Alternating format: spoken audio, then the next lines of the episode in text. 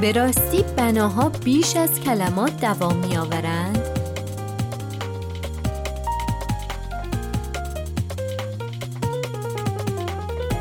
روی موج نمانا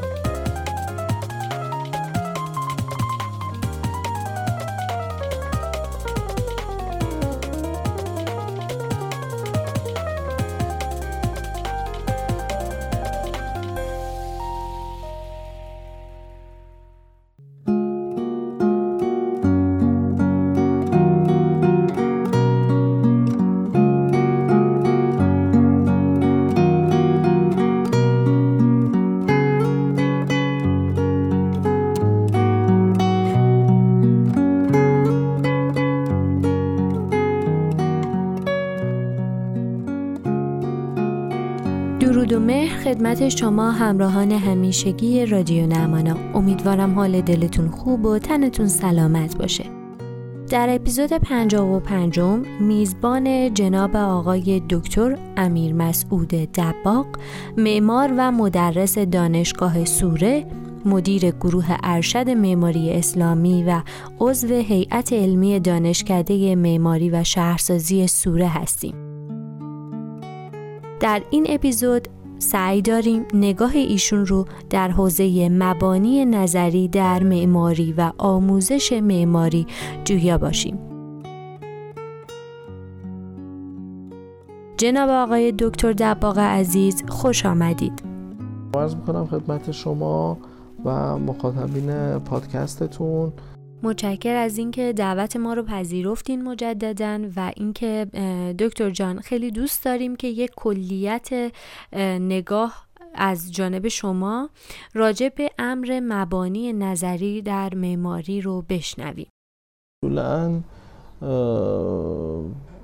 علوم یک پیوستار در هم تنیده داشتن خیلی از همدیگه منفک نبودن. تا زمان انقلاب صنعتی.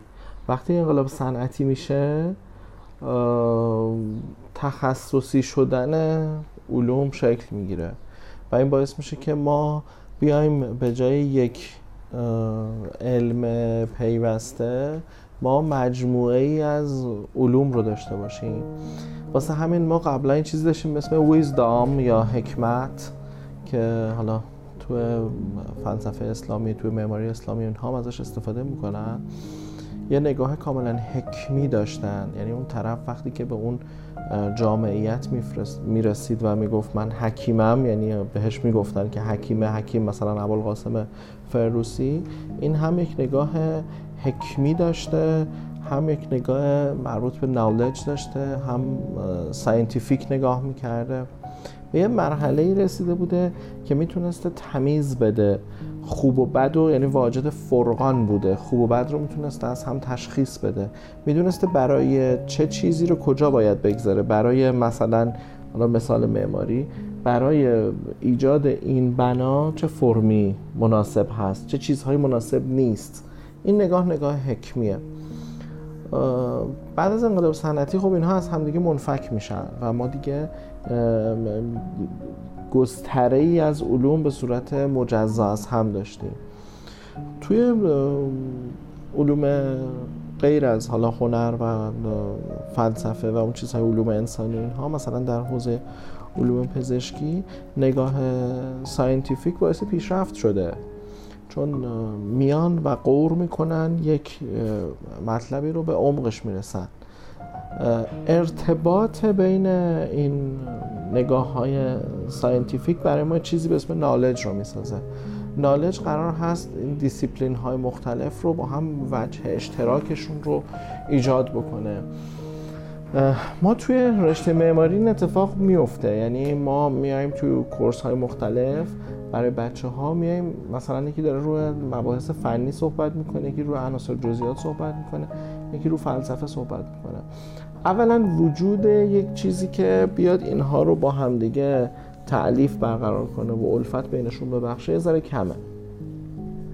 شاید قبلا حالا اون سیستمی که ما توش درس خوندیم اون ارشد پیوسته معماری اون این اتفاق رو خیلی ساده تر ملحوظ می‌کرد که می‌تونست یک ارتباط به دلیل طول حداقل دوره که مثلا یک دوره هفت ساله بود یک ارتباط عمیق میومد حداقل بین دروس فنی برقرار می‌کرد. بین مثلا معماری و مرمت برقرار می‌کرد. بین معماری و شهرسازی برقرار می‌کرد. ولی وقتی که اینها از هم جدا شدن یعنی شهرسازی یک دیسیپلین جدا شد مرمت یک دیسیپلین جدا شد معماری یک دیسیپلین جدا شد اینا هر کدوم چرخدنده های خیلی خوبی شدن. که قراره یه ماشین رو بچرخونن ولی اون ماشین رو نمیچرخونن. شاید گرفتاری که ما توی رشته معماری داریم و از دیرباز هم توی آموزش معماری داشتیم همین نبودن اون تصمه واحده که قرار این دیسیپلین های مختلف رو به هم برسونه و یک سری حکیم رو پرورش بده. این شاید مهمترین نکته باشه. حالا برای اینکه به اون مرحله حکمت برسیم خیلی اتفاق باید بیفته دیگه. یعنی اون سلسله مراتب باید طی بشه از ساینس و نالج. و بعد هم رسیدن به اون خوب و بد رسیدن به اون فرقانه به اون عینکه اون که بتونه عینک مناسبی داشته باشه و بتونه درست نگاه بکنه. خود همین درست بودنش روش حرفه. حالا درست یعنی چی خوب یعنی چی؟ این شاید مسئله است. اگر بخوایم با نگاه کانت صحبت بکنیم ما دنبال تولید یک فرم معنادار هستیم. اصلا معماری به دلیلی که جز سیستم های انتظاعی محسوب میشه یعنی ابسترکت سیستم هایی که ما داریم توی نظریه سیستم ها میان توی بالاترین سطح یک چیزی رو می‌دونن به اسم ابسترکت سیستم ها مثل هنر مثل معماری مثل نقاشی مثل زبان. اینها میان برای ما توی سیستم های بالا دستی یک چیزی رو که مخلوق دست انسان هست رو ایجاد می‌کنن. و اینها همشون واجد یک چند تا چیزن. یکی اینکه همشون از ایده شکل می‌گیرن. همشون تابع زمانن. همشون واجد زبانن. همشون واجد معنا هستن. اینجاست که تفاوت معماری رو ما می‌تونیم مثلا با یک چیزی به اسم علوم ساختمانی متوجه بشیم. علوم ساختمانی جز سیستم های بسته هستند. سیستم هایی که به تعادل با محیط رسیدن و تمام شده ولی معماری جز, جز دست سیستم های بازیه که داره هی خودش رو به معناسازی وادار می‌کنه چون یک ارتباط مستقیم با مخاطب داره. پس ما یک چیزی داریم به اسم ایده پردازی یک چیزی داریم به اسم توجه به مخاطب و نگاه مخاطب و خانش در واقع مخاطب. و رسیدن به معنا. اصلا معنا در معماری بدون مخاطب معنا پیدا نمی‌کنه.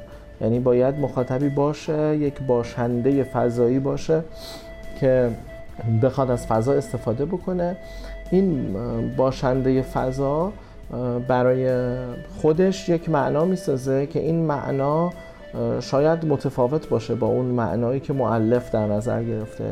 اون چیزی که به اسم مرگ معلف ازش می‌شناسن و یاد می‌کنن از رولن بارت شروع میشه و توی زبانشناسی و فلسفه پسا مدرن میاد که میگن ما مرگ معلف داریم و تولد مخاطب یعنی مخاطب میاد و معنای جدیدی رو با توجه به لایه های ذهنی خودش متصور میشه. این معنای جدید معنای اون متنیه که معلف گذاشته و یک خانش فضاکار صورت میگه چرا خانش فضاکار؟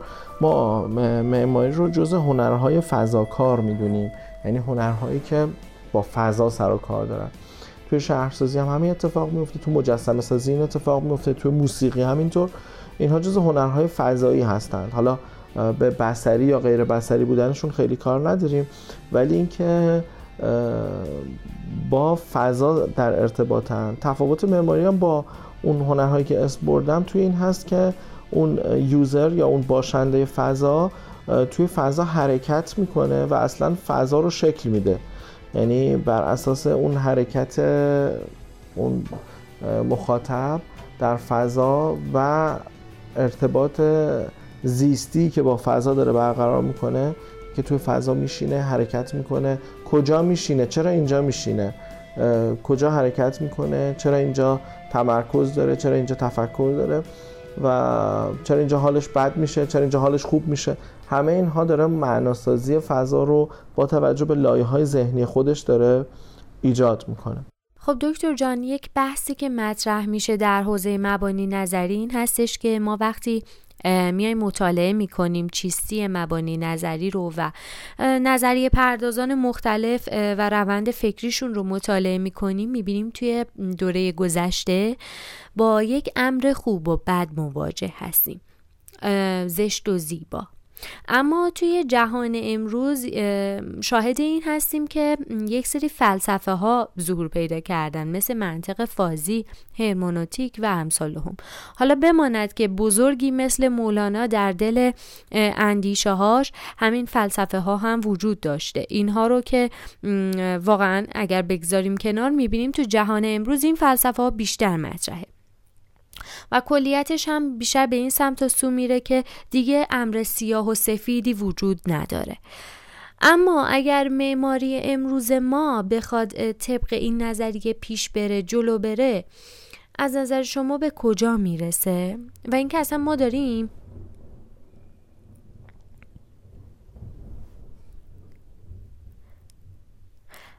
و اینکه اصلا ما داریم به چه سمت و سویی میریم؟ و اینکه اصلا ما داریم به چه سمت و سویی میریم و با توجه به این سمت و سوها چه اهمیتی داره که افراد یعنی اون افرادی که قصد تحصیل در حوزه معماری دارن و اصلا دوست دارن معماری رو تجربه کنن چه اهمیتی داره؟ بیان مبانی نظریه معماری رو اصلا بشناسن و مطالعه کنن. ببین خیلی برمیگرده به زمان و زمانه. این دوتا شاید تعیین کننده خیلی چیزا باشن. خیلی الان مطالب تو ذهن من اومد چون خیلی سوال کلی بود. معماری اصولا یک interdisciplinary ه یک نگاه میان رشته‌ای بعد ایجاد بکنه. قرار چند تا دیسیپلین رو با همدیگه جلو ببره. از علوم سیاسی اقتصادی مباحث علوم انسانی مدیریتی فلسفه از یه طرف مباحث فنی مباحث هنری اینا هر کدوم بالهای متعددی هست که قرار این سیمرغ معماری رو به پروازگری وادار بکنه.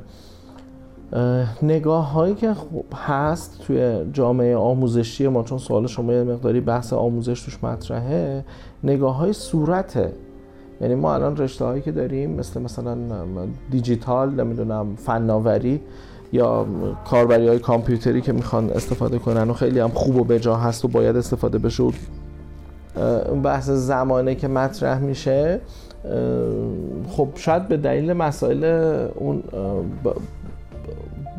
خیلی ورم کردن فضای آموزشی هست که ما می‌خوایم جذابیت های لازم رو واسه جذب دانشجو و ایجاد تخصص های حالا نمی‌دونم بگم کاذب یا نگم کاذب شکل میدیم تا یک سری چیزها یک سری دیسیپلین ها رو حقنه کنیم به جامعه آموزشیمون که خب این اینها هم هست این تخصص هم هست. بعد بچه ها میان بیرون می‌بینن. اون شاید یک سری ایدئال هایی یاد گرفتن و شاید خیلی هم کاربردی نداشته باشه و میرن به یه مباحث دیگه. الان پیش روی شما یه دانشجویی بود دانشجو بسیار مستعد که وارد یه فول یک فیلد دیگه ای از معماری شده بود. یک نگاه چیز دیگه ای آموزش دیده شده و دیده و بعدم چیز دیگه ای رو داره کار می‌کنه. این اتفاق خب زیاد میفته خدمت شما عرض کنم که نگاه سنت شاید میاد و اون خوب و بد رو میده. اون زشت و زیبا رو مشخص می‌کنه. نگاه مدرن هم یه جورایی میاد همین کار رو می‌کنه ولی با عینک خودش این کار رو انجام میده.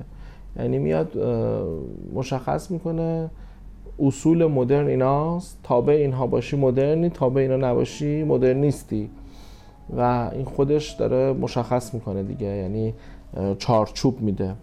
ولی نگاه پسا مدرن همون بحث فازی که شما داری مطرح می‌کنی یا اون بحث خدمت شما عرض کنم مرگ مؤلف و تولد مخاطبی که از 1960 به وسیله بارت مطرح میشه داره یک نگاه دموکراتیک داره. میگه اصول ثابتی وجود نداره خوب و بد نیست. یک سری اصول هستند به عنوان دکل یا anchorage که میان اصول شاخص هستن. یعنی شما استاندارد رو مجبوری لحاظ کنی در مفاهیم فنی تناسبات رو مجبوری لحاظ بکنی. ولی یه سری چیزهای دیگه دیگه میاد بین صفر و یک. یعنی اون نگاه فازی که فازی که مد نظرتون هست که میاد هم معناسازی معماری رو شکل میده برای معلف و هم دریافت اون رو برای مخاطب. اینجاست که اون فلسفه پسا مدرن وارد میشه. یعنی ما دیگه میایم یه نگاهی از هایدگر رو از گادامر رو ریکو رو کسایی که حالا توی فلسفه زبانشناسی پسا مدرن و اشاره که شما کردید تو حوزه هرمنوتیک دارن وارد میشیم و بعد اینها می‌خوان بیان برای معماری معماری رو به عنوان یک وسیله ارتباط جمعی در نظر بگیرن که این وسیله ارتباط جمعی دنبال برقراری دیالوگ با مخاطبشه و این دیالوگ باعث معناسازی میشه دیگه و با صفر و یکی نیست. پس برمیگرده به همون زمانه پسامدرن امروز که خیلی تابع اصولی نیست و داره مبتنی بر اندیشه های پروازگرانه مخاطب معناسازی رو شکل میده.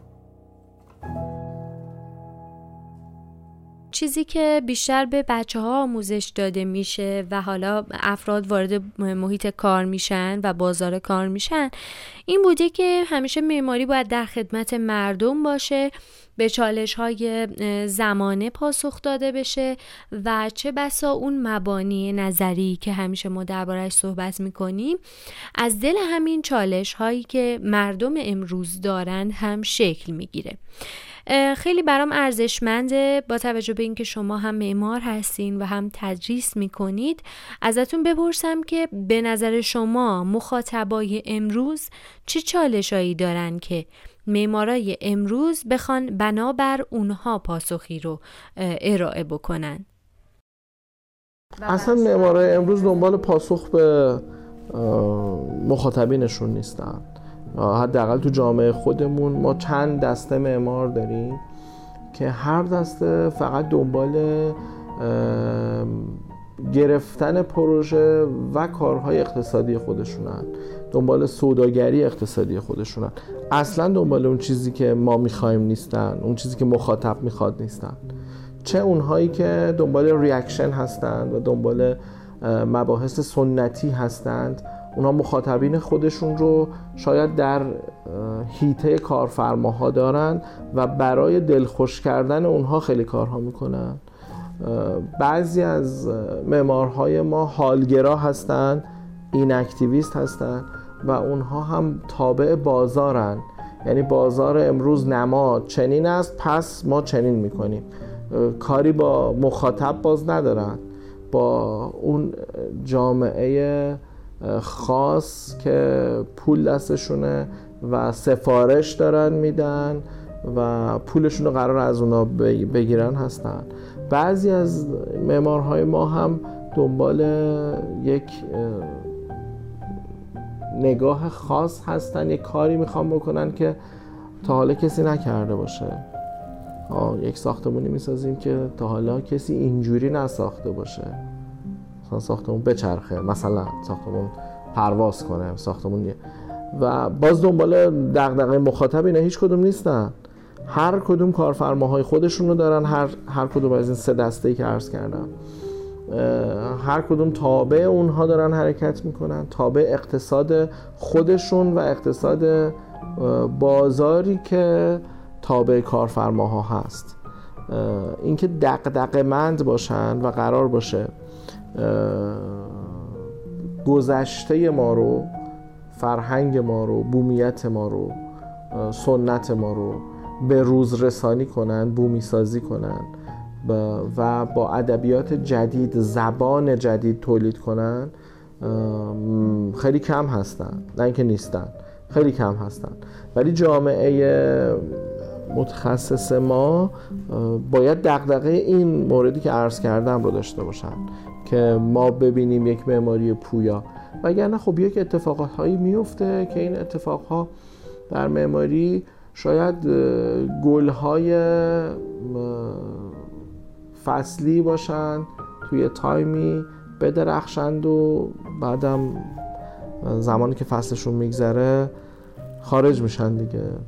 اون پیوستگی اون باغ گلی که ما منتظرش هستیم شاید به راحتی شکل نگیره. خب اون چیزی که بدیهیه این هستش که ما داریم یک شکاف بارزی رو بین مبانی نظری و حوزه ساخت می‌بینیم.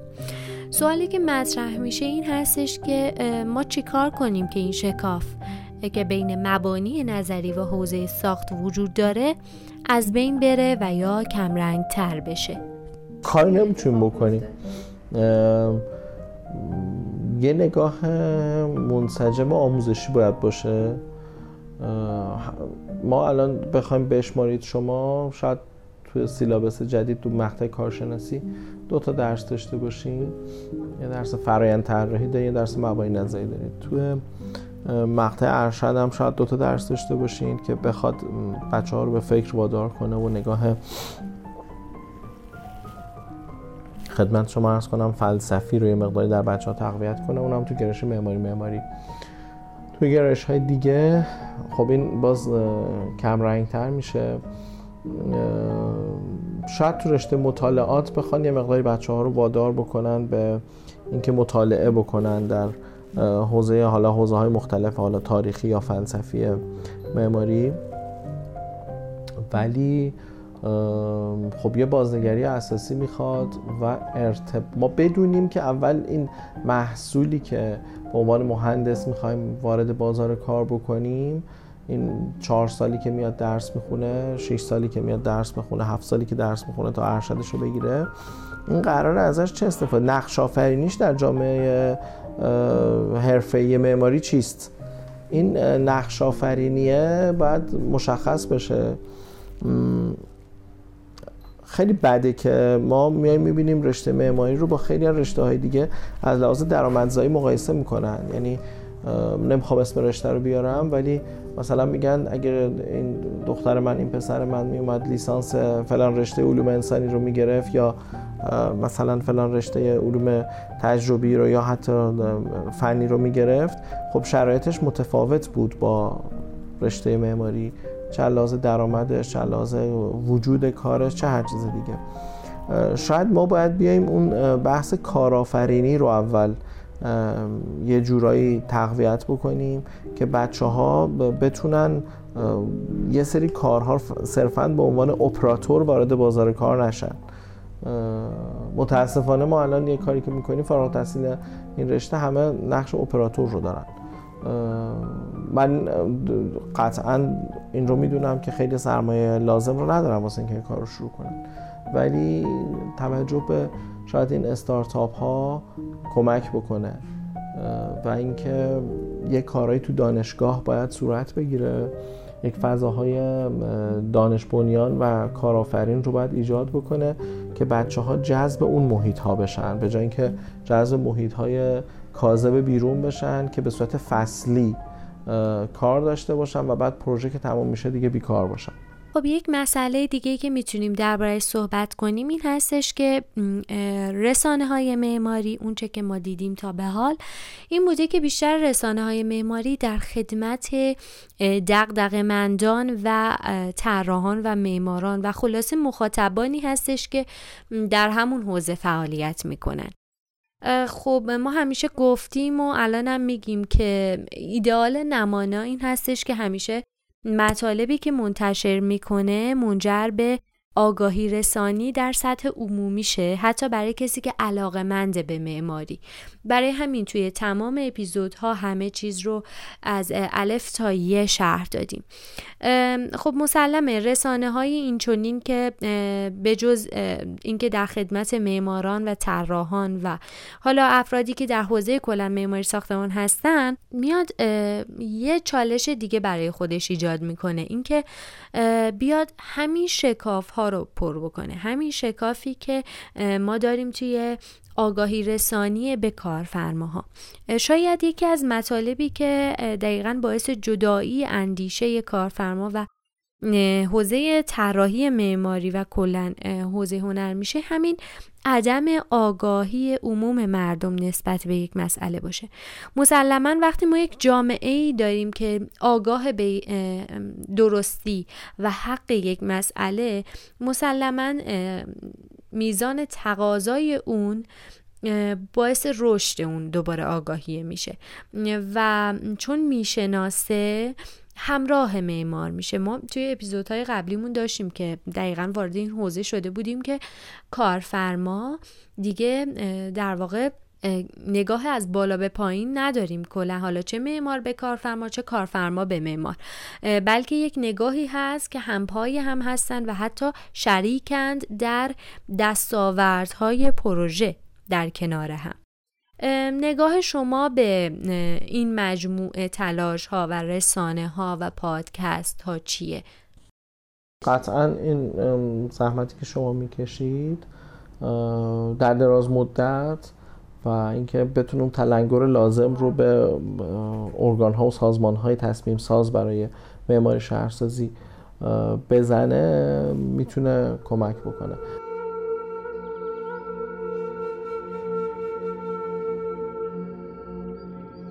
ولی متاسفانه همون جامعه خاصی که اس بردم ازش اونها رسانه ها رو هم در دست دارن و یه کاری می‌کنن که اون چیزی به عنوان معماری قلم داد بشه که حالا ما تو جامعه تخصصی به عنوان معماری زرد ازش می‌شناسیم. خود معماری یک فرایند رسانگی داره. یعنی اصلا معماری خودش رسانه است.